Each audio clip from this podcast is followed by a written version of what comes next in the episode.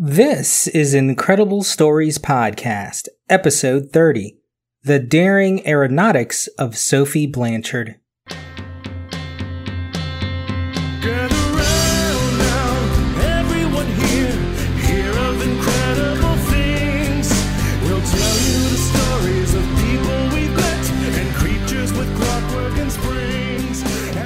Hello, everyone. It's time for another Incredible Stories podcast. I'm Josh Virla, your tropospheric host, and thanks for being here.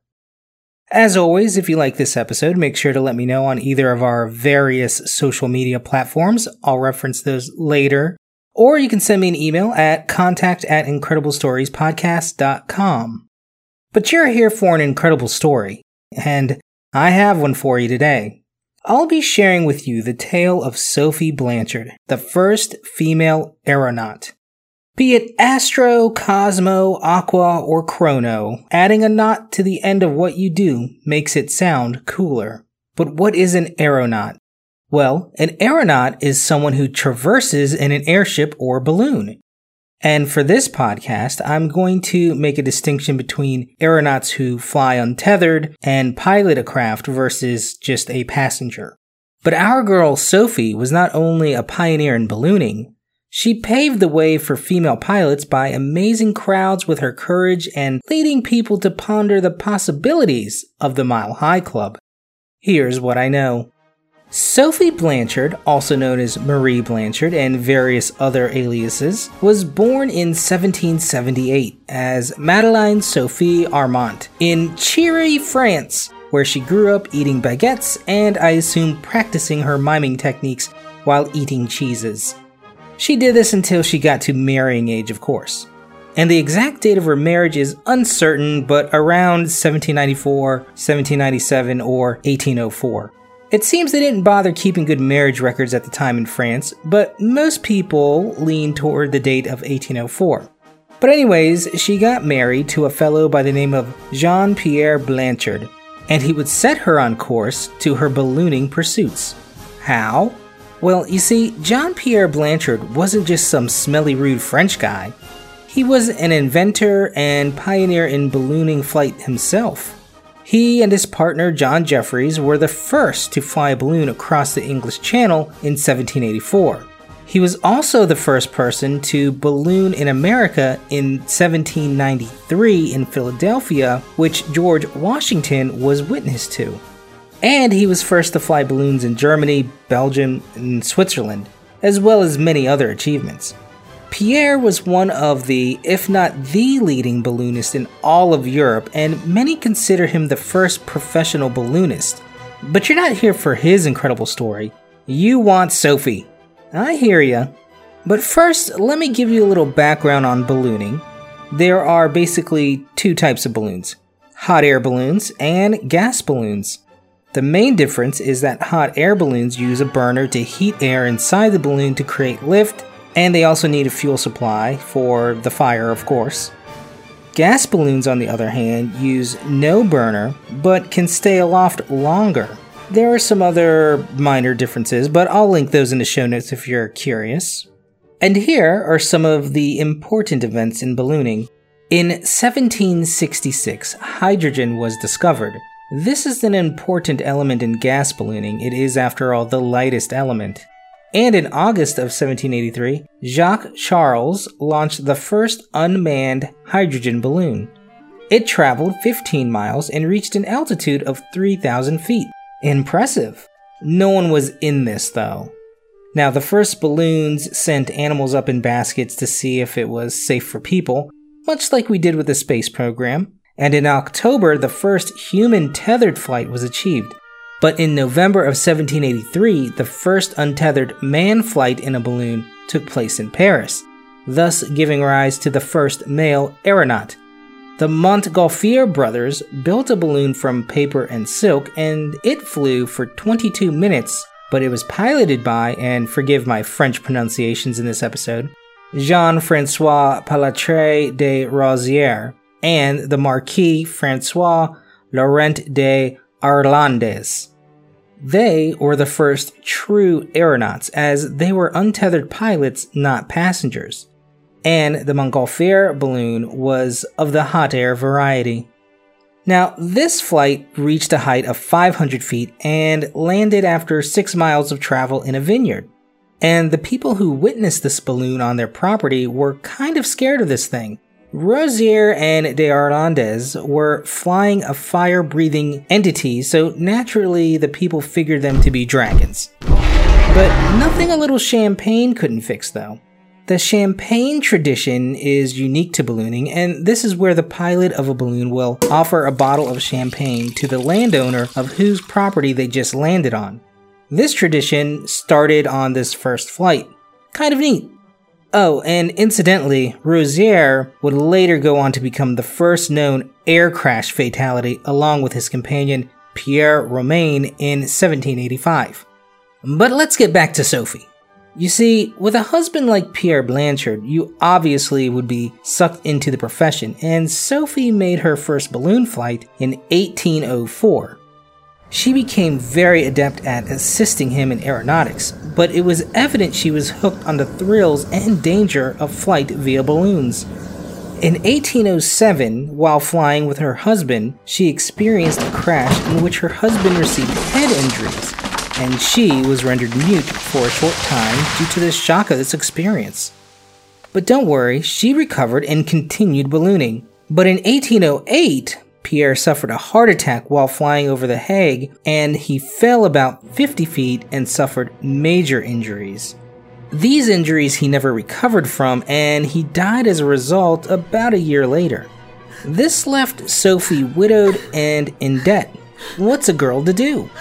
Well, she knew how to balloon, and being the infancy of flight, any aeronaut was a spectacle to be seen and made anyone brave enough to dare the air a celebrity.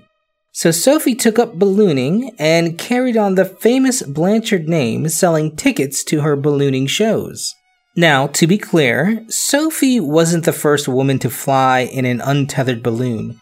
That distinction goes to Elizabeth Thiblet of France, who did this in 1784. She was not, however, a pilot, though. She was just a passenger. But Sophie was the first woman to make ballooning her career, becoming the first female solo balloon pilot. Or let's just call her an aeronaut because that sounds cooler. Everywhere Sophie went, she would draw massive crowds and onlookers. You have to keep in mind, at this time, human flight was not commonplace. Only birds and demons could fly, so every flight was a miraculous sight to be seen. The early aeronauts would sell tickets to their flights, and as with any show, the pilots slash performers looked to make it more and more entertaining. Now, it is said that on the ground, Sophie was quite the timid shrew and nervous Nellie. She had various fears and startled easily. She had a particular phobia of riding in a horse drawn carriage. But ah, in the air, she was the epitome of bravery and never did she want to disappoint her fans. In 1810, her brash aeronautics found her performing an edgy feat in Frankfurt, Germany. You see, it was the hour of one of her eagerly awaited flights, and she realized her balloon was leaking hydrogen, which is a problem because if you lose too much hydrogen, you wouldn't be able to ascend to the sky. So, knowing she had to get up fast and with less weight, she promptly detached the balloon's basket, which left only a slim hoop that secured the balloon's netting dangling beneath the actual balloon. The balloon took off and she balanced precariously on it while she and her balloon crossed the Main River not once, but twice over the span of 4 hours and 25 miles. Now, one thing to keep in mind the higher you go, the colder it gets. So eventually, freezing temperatures forced her to land. I looked into it a bit, and the air temperature gets to be about freezing between 6 and 8,000 feet. This badass was standing on a metal hula hoop 8,000 feet above people. I don't even like getting on high ladders. Geez, this chick had balls, but this wasn't the first time she would face freezing temperatures. So let me just explain a little bit the uh, balloons and how they were constructed, right? So you have the balloon envelope, and that had netting over the top of it, which attached to a gondola underneath it. and that's where the person would sit. So that was removed on this particular flight, and just the ring that held the netting on the balloon was what she was standing on. So, ever one to press her limit, she would routinely reach altitudes where the freezing temperature would threaten her life. Not only that, but the air is thin up there, so she experienced passing out due to lack of oxygen on several occasions. And balloons of this time were also still prone to crashing. New technology and all, right? Sophie once even crashed in a swamp and nearly drowned. But this chick just kept on flying unfazed. In 1811 in Milan, Italy, she was again in front of a large crowd, and they were getting a bit impatient for the show to start. On top of that, she had to deal with some a hole official who was giving her a hard time. So Sophie said, This I'm flying now, and cut her anchoring cords and took off. But this time it was at night. Well, balloons being balloons, a strong wind carried her from Milan over the 9,500 foot high Apennine Mountains to the coast of Genoa, about 90 miles away. This happened in about an hour, so she was really moving. But she eventually managed to anchor her balloon to a tree branch, thus keeping her from going back into the clouds. Her balloon was latched to one of the many trees in the forest of the mountain village of Mont Bruno. Here, she spent the night in her balloon. Now, this was a small town. Today, it only has a population of 235 people. And of course, back in 1811, it was very remote and rural. Well, by the morning, the farmers of the area discovered this balloon, and word began to spread of this odd vehicle that carried some lady of the air. Local residents of the village thought she was an apparition of the Virgin Mary. Rewind. Now we're here I am deserved with the. In 1478, it is said that the Virgin Mary appeared in this very same town, and they even had a shrine built to her. Remember, no internet at this time, guys, so they probably had never heard of, let alone seen a balloon before. However, things were soon cleared up, and she left the next day. Now, Sophie had been hailed as the Holy Mother and celebrated in this incident, even if it was just for a short time. But also remember, a lot of the peasants were scared of these strange new things known as balloons. In fact, earlier in 1805, after a solo flight from Toulouse, France, villagers brandished weapons at Sophie, thinking the lovely aeronaut was a demon.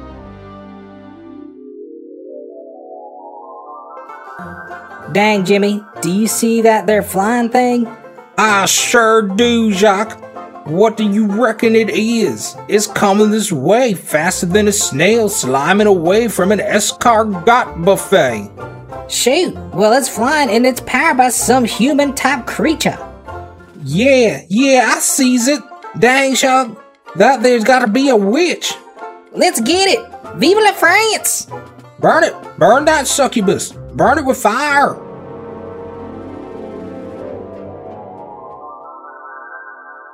Well, despite the threats and hazards throughout her career, Sophie managed to become the official aeronaut of none other than Napoleon Bonaparte. He made her aeronaut of the official festivals. Swanky title, Sophie. On the birth of Napoleon's son, Sophie was sent off in her balloon to throw leaflets down to the people, proclaiming his son's birth.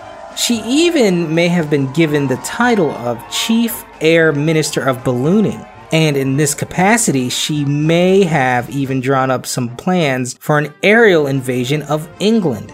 But this is unclear. However, Sophie was so popular that even after Napoleon's downfall in 1814, she was kept as the official aeronaut of the Restoration by King Louis XVIII. Truly, Sophie had become one of the most successful balloonists not just in Europe, but the entire world. And her success came from the combination of her fearlessness and her desire to please her fans. Her shows would have her throwing dolls and globes from small parachutes to the crowd. Parachute technology for full grown people was still being tested, and Sophie took part in these tests to some extent. But the fans of the show loved getting these souvenirs. However, by 1819, in order to continue bringing in the crowds, Sophie started incorporating fireworks into her ballooning shows. Remember how I mentioned that these balloons used hydrogen? Well, hydrogen is very flammable. Dum dum dum.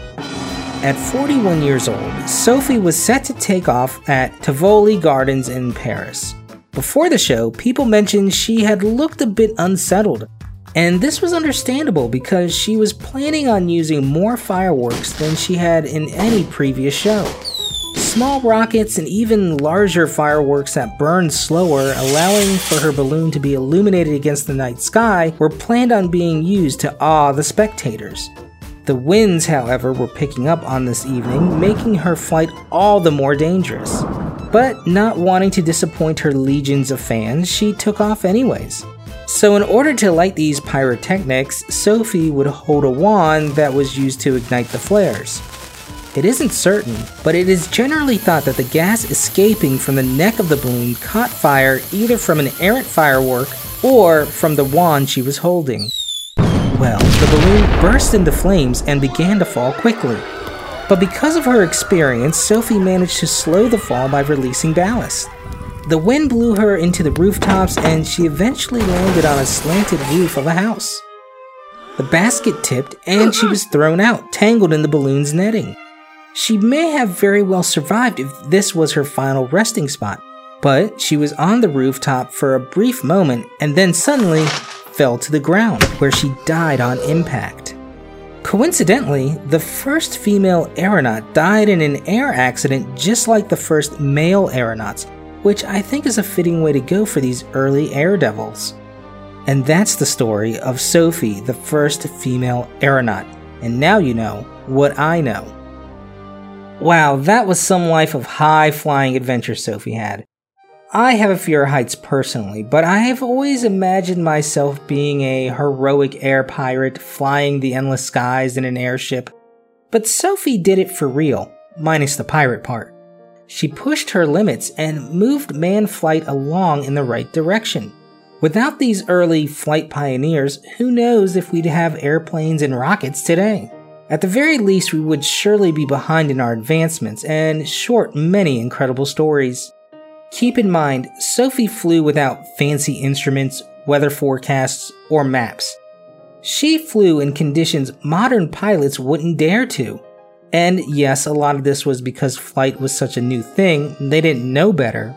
But it was gutsy to be this type of adventurer, pioneering something man had been dreaming about for thousands of years. She and her contemporaries were winging it, and their only limitation were the edges of their abilities and their pluckiness. Sophie was a consummate professional and showed us that sometimes a person's head is better up in the clouds. And now for an equally lofty vision, and that is the haiku.